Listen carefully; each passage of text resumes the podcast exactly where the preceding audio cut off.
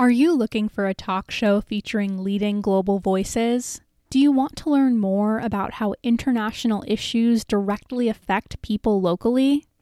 Global Connections Television presents the insights of global influencers at no cost to viewers and programmers. GCTV is independently produced and reaches more than 70 million potential viewers worldwide each week. The show covers everything from human rights to climate change, from peace and security to empowering women and girls. It features guests such as Dr. Jane Goodall, former UN High Commissioner for Human Rights Mary Robinson, and Peter Yarrow of Peter, Paul, and Mary. The show also hosts expert voices from the private sector, academia, and labor and environmental movements. GCTV is available to public television media outlets, universities, and service clubs for distribution.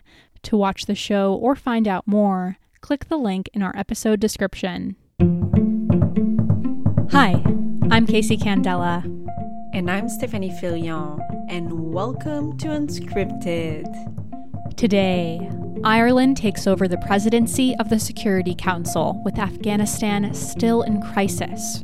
We talk about it with Ambassador Geraldine Byrne Nason and Irish expert and former diplomat Rory Montgomery of the Royal Irish Academy. This is Unscripted, a podcast taking you inside the United Nations and beyond the scripted debates to the people at the heart of it all the diplomats and their reporters covering them. It's the moment that Ireland has been preparing for for more than 15 years. After a long campaign of social receptions, many bilateral meetings, and even a U2 concert, Ireland, on the smallest budget among its Western rival candidates, got the Security Council seat for the 2021 22 term and will preside over the body in September. It's something Ambassador Geraldine Byrne Nason has been ready to do for a while every day is a challenge at the Security Council, but it's also, I would say, a, an enormous opportunity.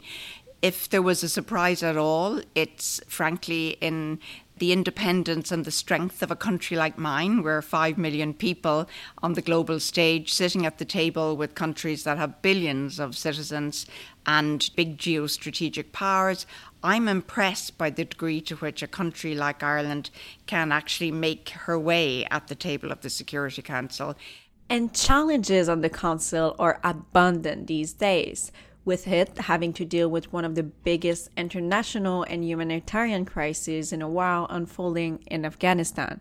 And many fear that the country will become a safe haven for terrorists. So the topic is certainly not leaving the Council's agenda anytime soon.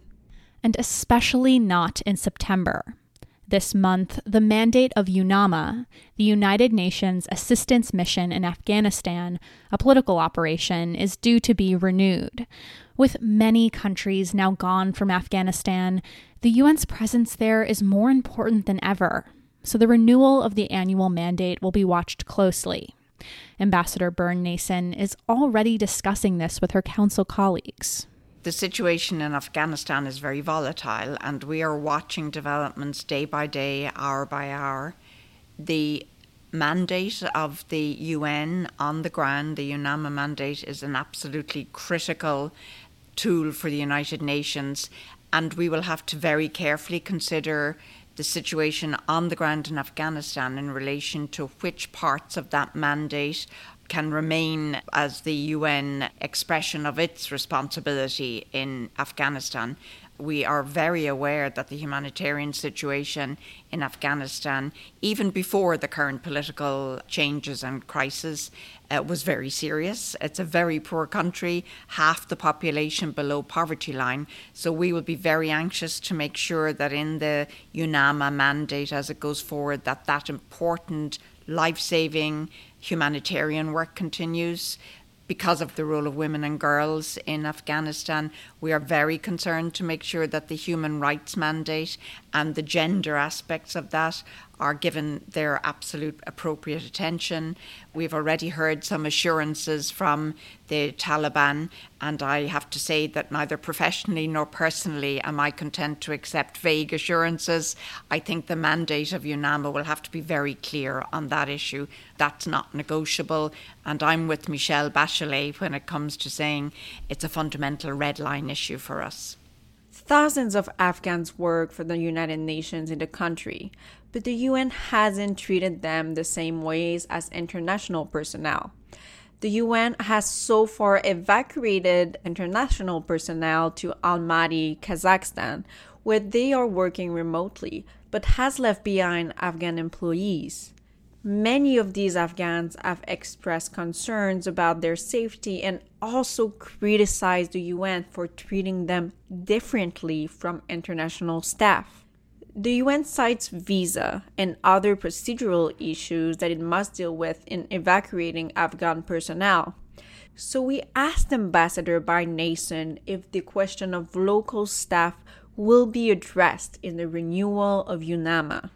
I think the Secretary General has a huge responsibility in relation to uh, UN staff, international and Afghan. And I had recent discussions with him where I know it's a preoccupying issue for him, and his responsibility there is a heavy one. It's not really a matter for the Security Council. When we look at the UNAMA mandate, we will look much more at the uh, actual policy parts, but of course, the safety of all UN staff in Afghanistan and anywhere else in the world is absolutely primordial. You have already heard us speak many times about the safety, for example, of UN peacekeepers, the safety of UN staffers anywhere in the world matters to us. Uh, so we will be supporting the Secretary General in all his efforts to keep his staff and the UN staff, our staff, safe. UN staff members are UN staff members, and we regard the UN as having an overall responsibility for all its staff. One topic Ireland will surely highlight in September on Afghanistan is the situation of women and girls there. In mid August, the ambassador gave a passionate speech in the Security Council on the matter. I wish to address the women of Afghanistan directly women who have the most at stake as democratic government dissolves and an uncertain future awaits. Lest there be any doubt as to the gravity of the situation, I am speaking to the women at the airport with their children and families trying to find a way out. To the women hiding in their homes, to the women sleeping in the streets, to the women still fighting for peace and human rights, though it may well now risk their lives. Women of Afghanistan, we hear you and we hear your pleas to the international community at this dark time. The fear, indignation, and sense of betrayal you feel is understood. It is righteous. I call on this Council to stand with the women of Afghanistan. Their rights and their future participation in Afghan society cannot be sacrificed. This is our shared responsibility at this table. It must be our shared priority also. All of us around the table can and should agree that, as a non negotiable principle in all discussions, the rights of women in Afghanistan must be protected. This is the future of Afghanistan. But with the Taliban now the de facto leaders of Afghanistan, it remains unknown whether they will respect the hard won gains of the rights of women and girls in their country, like the right to go to school.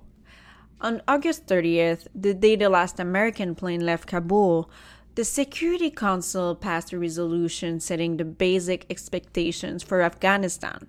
It did mention the rights of women and girls, but Geraldine Byrne-Nason said she wished the wording would have been stronger. So for September, we asked Ambassador Byrne-Nason how she plans to prioritize the rights of Afghan women and girls as president of the council. Well, I have to say, I've been heartened at the Security Council that we have heard all members of the Security Council speak out in favour of the protection of the human rights of women in Afghanistan in the post government era, in the period of Taliban regime. I think there's a broad commitment to that. that is not negotiable as far as we're concerned. You know, this is about power and distribution of power when we come to gender, and we want to ensure that half the population in Afghanistan retains its right to contribute to the peace and stability, however that looks going forward in Afghanistan. So you will find us a constant and a repeat offender when it comes to speaking out for the rights of women. And we have, as co chair with Mexico, um, a co chair of the working group on uh, women, peace, and security, we have called on the president of the Security Council in the month of August to take this as a responsibility. We will take that doubly as a responsibility as we sit in the chair in September. Rory Montgomery is a retired diplomat who is currently associated with the Royal Irish Academy, an academic institution in Dublin, Ireland's capital. He thinks that on a national level, Ireland's involvement and interest in Afghanistan is limited. This may influence how Ireland engages on the issue. Our engagement um, with Afghanistan um, has always been pretty limited. We did, in fact, send a small number of uh, specialist troops, often experts in bomb disposal, uh, to Afghanistan because of our links with NATO. But it was always just a handful of, of troops. So we'd nothing like the same investment in Afghanistan, you know, not just obviously as the US or the UK, uh, but even smaller NATO members like like Denmark, um, for, for, for instance. Um, and secondly, we don't have a very substantial um, Afghan community in Ireland. I mean, there are some, um, but not very many. And again, the number of citizens we are still trying to get out of Afghanistan at the moment, the last I heard, was of the region of 30 something, 10 or 12 having got out already. So I think we wouldn't pretend to have any particular national expertise in Afghanistan. Uh, but I imagine that we will, of course, in discussions both at the UN and also in the European Union, we will be doing what we can to emphasize the values of human rights, women's rights in particular, humanitarian support, uh, etc. But recognizing, of course, that in the current extraordinarily turbulent situation, uh, it's very hard to know uh, how any outsiders, I mean, even an outsider as strong as the United States, is going to be able to uh, influence the course of developments over the coming weeks. But I suppose as time goes by, the international community uh, will be uh, faced with, with having to decide on the nature of its engagement with a new Taliban regime, on the issues which are most important to it, uh, and on the, the choices open to it, which may not be very appealing. So I imagine that as time goes by, uh, we will move away from the immediate crisis uh, into these longer term questions. Afghanistan is only one part of Ireland's agenda for September. The country is organizing a discussion on international peace and security with a briefing by some members of the international group called the Elders. That means, of course, the participation of Ireland's Mary Robinson, a former Irish president, a former UN High Commissioner for Human Rights, and an elder. Other signature events will be on peacekeeping with a focus on transition, as well as on climate and security. Ireland's Foreign Minister, Simon Coveney, and Michael Martin, the country's Prime Minister, or Taoiseach in Irish, will travel to New York to preside over these meetings.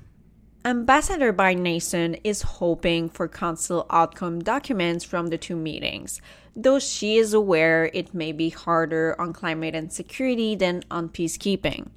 She says the stars are aligned in the Council on the climate and security debate, but Russia and China, to some extent, still have their doubts about discussing the topic in the Council. Stars are aligned also reflects our own assessment of the work that we have begun in the Security Council in the working group, where we have a large number of very like minded countries doing what we all believe is necessary, which is to take case by case, country specific situations and look at the real time impacts of climate on the security situation on the ground. And that work has proceeded very well. There's no question that we are all of one mind at the Council, but I think what we need to do is to assist the Council to better grasp the challenges. And so our level of ambition is to move the Council's consideration forward. How we express that remains something. Obviously, a resolution was an ambition by some previous members of the Security Council. An Irish woman always has limitless ambition, so uh, I would not in any way want to undermine our ambition, but we are also realistic. And what we want to do is to be a constructive goodwill player. Both Niger and Ireland have spent a lot of time and political capital in preparing our discussion on the 23rd and Niger leaves the council at the end of this year. So I'm very optimistic that we will find a way of capturing and indeed expressing that Security Council interest in climate and security itself. Ireland's presidency coincides with the United Nations General Assembly's annual opening session and high level week. It's the first one that's planned to take place in person since the beginning of the pandemic. In August, the U.S. mission to the UN, as the host country, circulated a letter to its fellow member states. The letter asks countries to strongly consider sending a pre recorded video message for the high level week speeches instead of attending in person, and to hold side events virtually. Some diplomats saw the letter as a request not to come to New York, but Ireland didn't see it that way and is planning on sending a small, high level delegation. I think we read that letter in the spirit in which we are all doing our best locally in our own countries to manage uh, an unprecedented pandemic. We read the letter as advising us to take all precautions, and I will say that's what we will do. We are a smaller country, so we don't travel with hundreds of politicians and officials. We have a, a, small, but I would say perfectly formed teams who accompany our, our ministers. And so we will respect absolutely all of the, the protocols for COVID here. It would be sad not to see the United Nations have some in person meetings, but I fully understand the extent to which there is an effort to reduce the numbers in the building and also to reduce the number of events. Uh, so I think that we will be happy to work with the UN authorities and the local host authorities to make sure that we do this in as safe a way as possible. So Ireland will be traveling light for this year's UNGA, and it's leaving behind three core members of its leadership team. Irish President Michael Higgins, who came to New York in 2019, and his two Bernese mountain dogs. The dogs are popular on social media because the president has been seen petting his furry friends at press conferences. Unlike in the US, where there is a long tradition of presidential pets, Irish presidential dogs are a newer phenomenon. Rory Montgomery gave us the backstory. He moved into an Uachtaráin, the presidential residence, with two Bernese mountain dogs, which are very large dogs which were given then Celtic names. And one of them sadly died a while ago, but has now been replaced uh, by a puppy from the same breed. Funnily enough, I don't associate previous Irish presidents with, with pets. It's not like in the White House, where I think every president apart from Trump has had a dog. But certainly the dogs are very popular and much appreciated. And in a way, the pictures and the videos of him playing uh, with the dogs and walking around the estate it's kept him and them in the public eye to some degree at a time when the sort of public events, which would be the lifeblood normally of the office, have been so much curtailed. These dogs are so important that Higgins told French President Emmanuel Macron during an official meeting in Ireland in August that the older of the two, nine year old Brod, is, and I quote, an experienced diplomat. He has one of the most interesting pair of dogs globally because they accompany him very often in his walks in the lovely grounds of our official presidential residence. Uh, his dog heard the inside story with President Macron, but he's also been there for other very high level visits. And uh, our president is beloved, and his dogs with him beloved also. They're quite the characters in Ireland. So uh, it's just unfortunate he doesn't travel with them. So I don't think we'll ever see them in New York. They might bring more to the conversation than some others, who knows. That's it for our show. This episode was co produced by me, Casey Candela, and Stephanie Filion for Pass Blue, an independent women led media site covering the United Nations and global affairs. Dulcie Leimbach is our editor. AI Digital created our podcast logo, and our music is by Poddington Bear. A lot happens at the UN beyond what we report in each episode of Unscripted, and Pass Blue is covering the important news from women's rights to human rights to Washington's new approach to the UN. For day to day coverage, follow us on Twitter, Facebook, and Instagram. And to subscribe to our newsletter, go to passblue.com. Pass Blue's in depth and exclusive stories and this podcast are possible with the support of the Carnegie Corporation of New York, the New School, and listeners like you. To show your support, visit Pass Blue's website and click Donate. Unscripted is available wherever you find podcasts. If you like today's show, please rate us on iTunes and share with all your friends.